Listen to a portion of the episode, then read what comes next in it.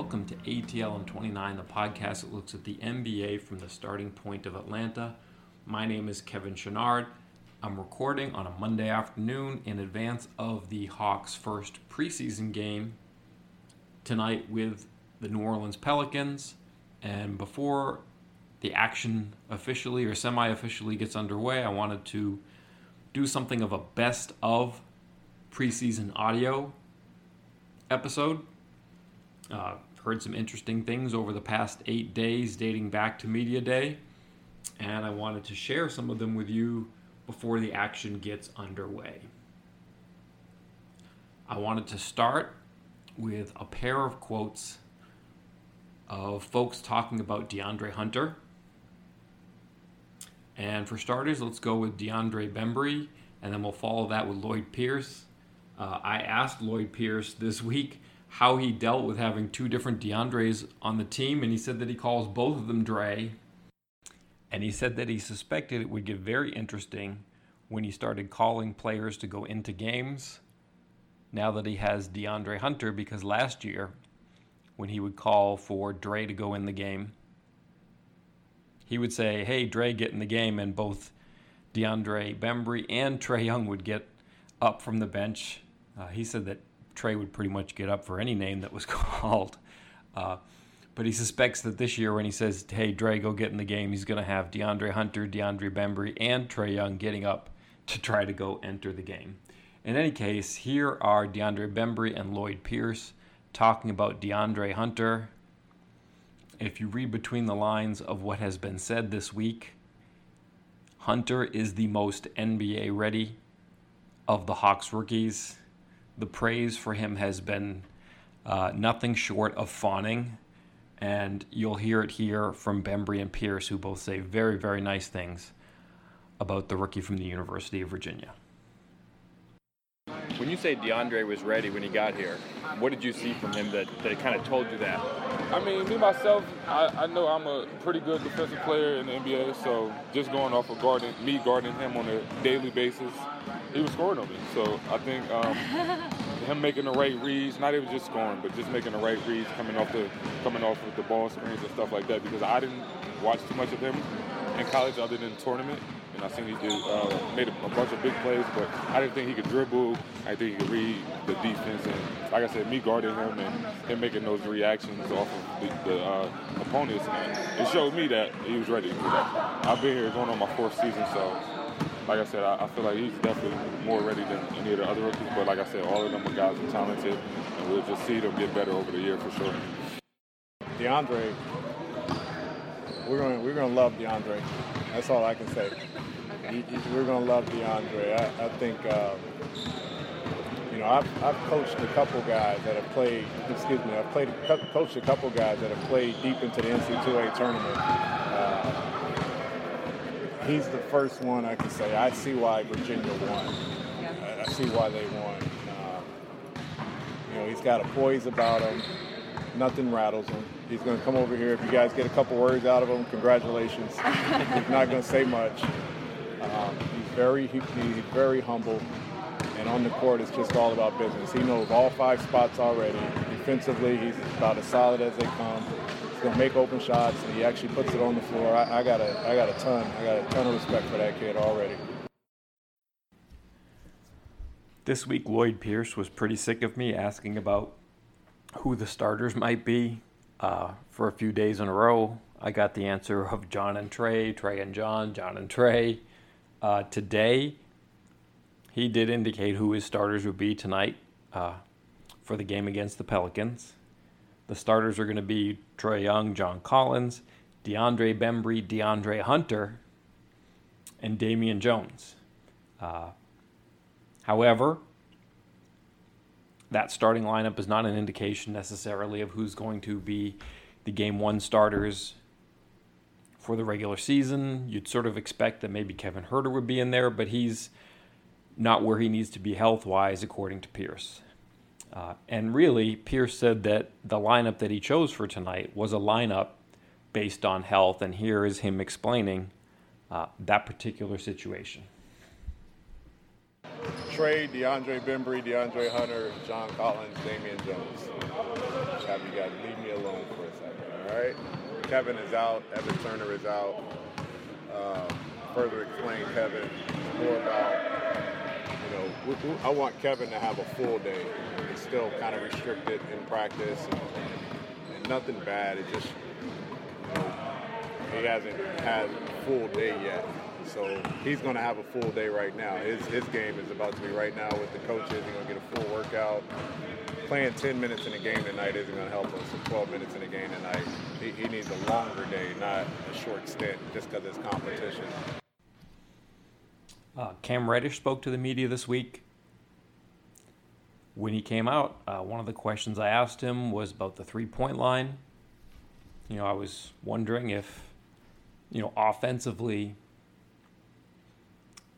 the extended distance of the N B A's three-point line uh, would be anything that was a consideration or a difficulty for him. And he flipped the question around.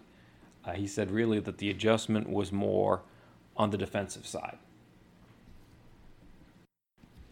Reddish also addressed his rehab situation. Uh, he spent most of the summer recovering from uh, an off-season surgery. And so you'll hear Sarah Spence uh, of the Atlanta Journal-Constitution asking him about his health. Uh, she's wonderful. Go follow her on Twitter before the season starts. Uh, but you'll hear Cam talk about where he is health-wise as well. How much of adjustment is there to like the N B A three-point line, whether it's the longer shot or the little footwork dance you have to do in the corner to stay in bounds?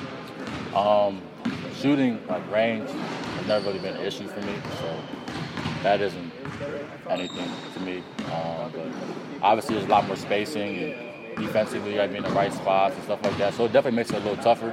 Um, but the, the shooting aspect uh, isn't too different for me.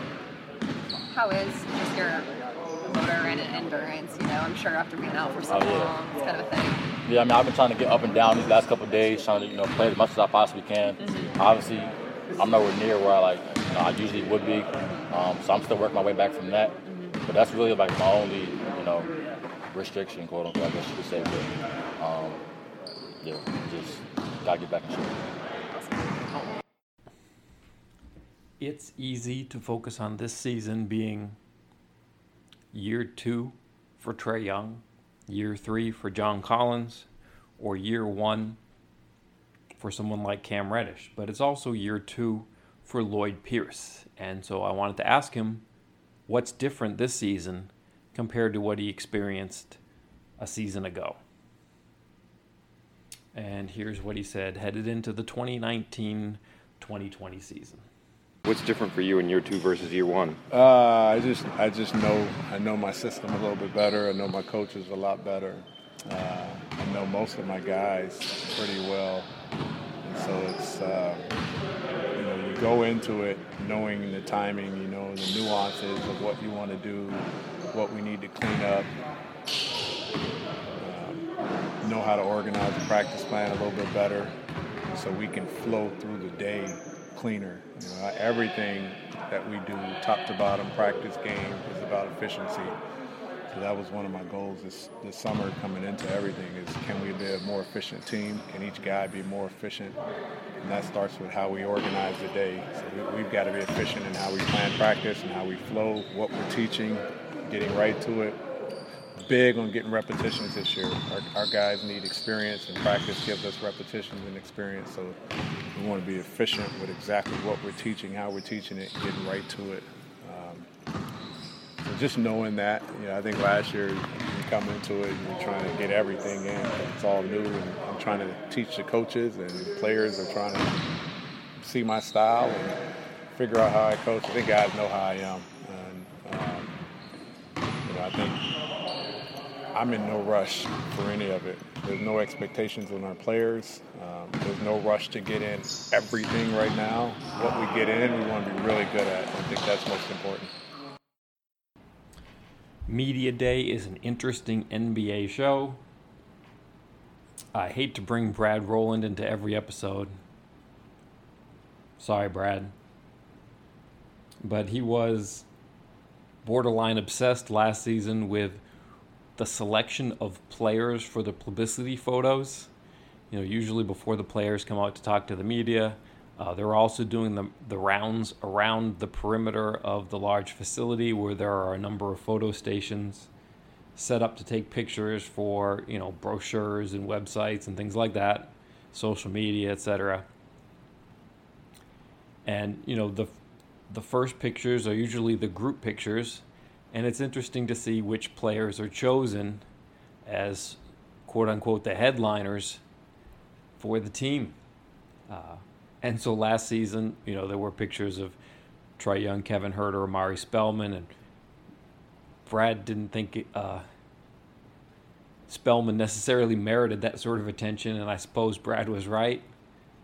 Uh, this year, interesting photos, uh, six players to start with, with Lloyd Pierce in the middle, and I think the six players were Trae Young, Kevin Huerter, John Collins, DeAndre Hunter, and Cam Reddish, along with Vince Carter, and then I think at some point Lloyd Pierce and Vince Carter went to the side, and they just took the five players, Young, Huerter, Collins, Hunter, Reddish, and you can kind of see the core being formed there.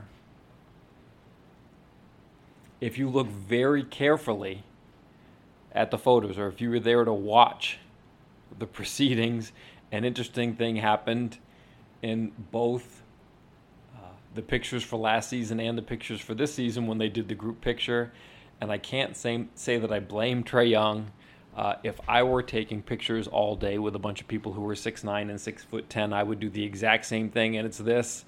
Uh, in all of the group pictures, you can kind of peek over and see Trae, and what he does is he kind of takes one foot and props it up. It's not quite tippy-toes because he's not doing it with both feet, so he can kind of keep his balance, but he's definitely lofting one foot to get that little bit of extra height. Uh, and one of the things I asked Trae this week was for his official height measurement.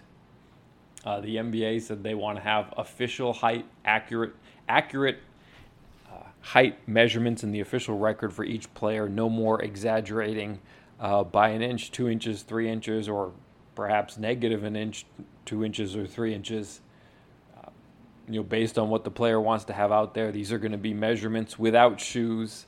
Uh, I suppose accurate to the nearest inch.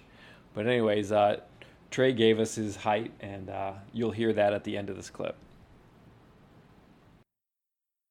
This is kind of a long question, but at the end of last season, Justin, you know, said something to the effect of he worked with Coach Pierce before, mm-hmm. and that the defensive complexity wasn't what it was yeah. you know, when he'd had him previously.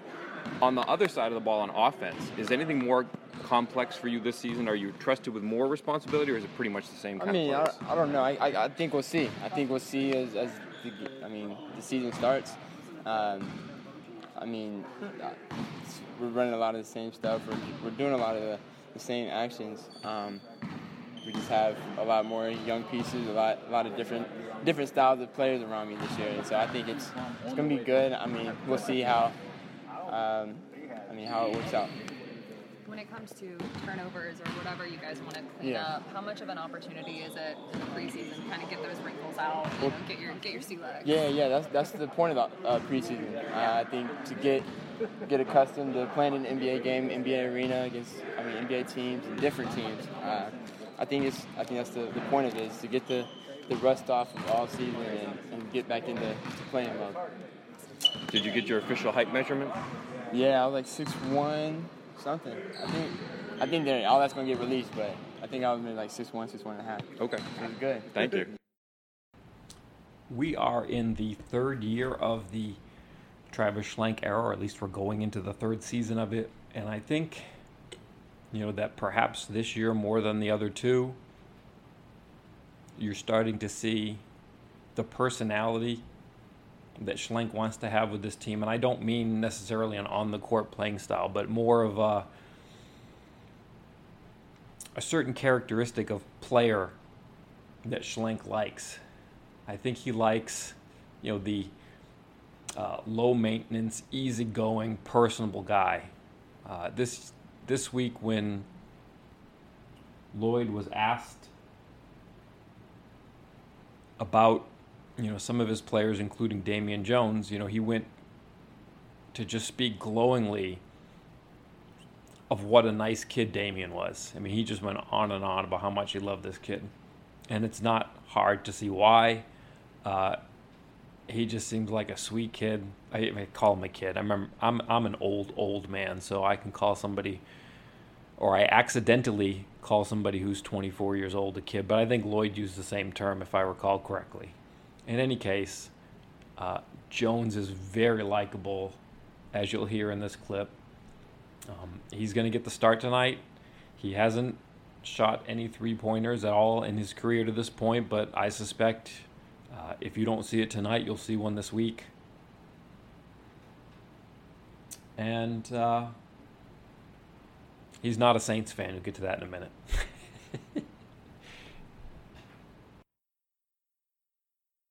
At Media Day, I guess it was a week and a half ago or so, on that Friday, Travis and Lloyd kind of mentioned your name. Uh, they brought it up a couple times, and they also mentioned that you might be, you know, shooting long shots. Mm-hmm. Is that something that's new, or did you have that opportunity in Golden State and like practices behind the scenes or anything like that? Uh, I mean, towards the end, I said I could have shot something like a Golden State, but like, you know, just something I've been working on and um, continue to work on. Just, you know, getting those reps in to, you know, make sure I have that confidence to knock it down when time counts. So you feel like it's something that you'll actually be doing this season, or is uh, it something more yeah. gradual than that? Uh, quite possibly so. You know, I'm, I'm feeling like, you know, I'm shooting at a, you know, a decent, uh, a decent, you know, percentage in like my, you know, practices and stuff. So um, just carrying that over to like, you know, scrimmaging and then uh, into the games. You know, just building up that confidence to, you know, knock it down. Uh, how do you feel health-wise? I'm um, feeling good. You know, I came back from my last uh, pec surgery in like May, and um, since then I've been. Did you say pec or back? Pec, yeah. Pec. Okay, I, I thought that's what you said. I just yeah, want to make yeah. sure. Pec, yeah. Um, it's been good. You know, everything's been feeling fine, and um, just continuing to work on, you know, body positioning, things like that, to make sure, you know, my health continues to improve. So have you been in Atlanta for a while? Like, you didn't come like a couple weeks ago. Did you come in like July or something? Uh, I came in mid-August. Mid-August, okay. Mid-August, yeah. So, you know, been here for a little minute, trying to get acclimated to the area. It's been pretty good, you know, back in the South. You know, I'm from Baton Rouge, so it's not too far from here. Saints fan? Uh, I'm actually a Packers fan. Packers fan, yeah. Okay. That's good if you're in Atlanta. Yeah. They don't want Saints fans here. Yeah, I know, I know. See, they play Thanksgiving, it's going to be pretty crazy. So how how did you grow up uh, a Packers fan in New, in New Orleans, or Louisiana, uh, I'm sorry? Uh, I'm, I mean, I was just a big fan of Aaron Rodgers. Never, okay. You know, he took over the position after Brett Favre left, so. Have you gotten any Aaron Rodgers stories from Coach Pierce? Uh-uh. Uh, somehow they're both California guys. They used to play basketball together.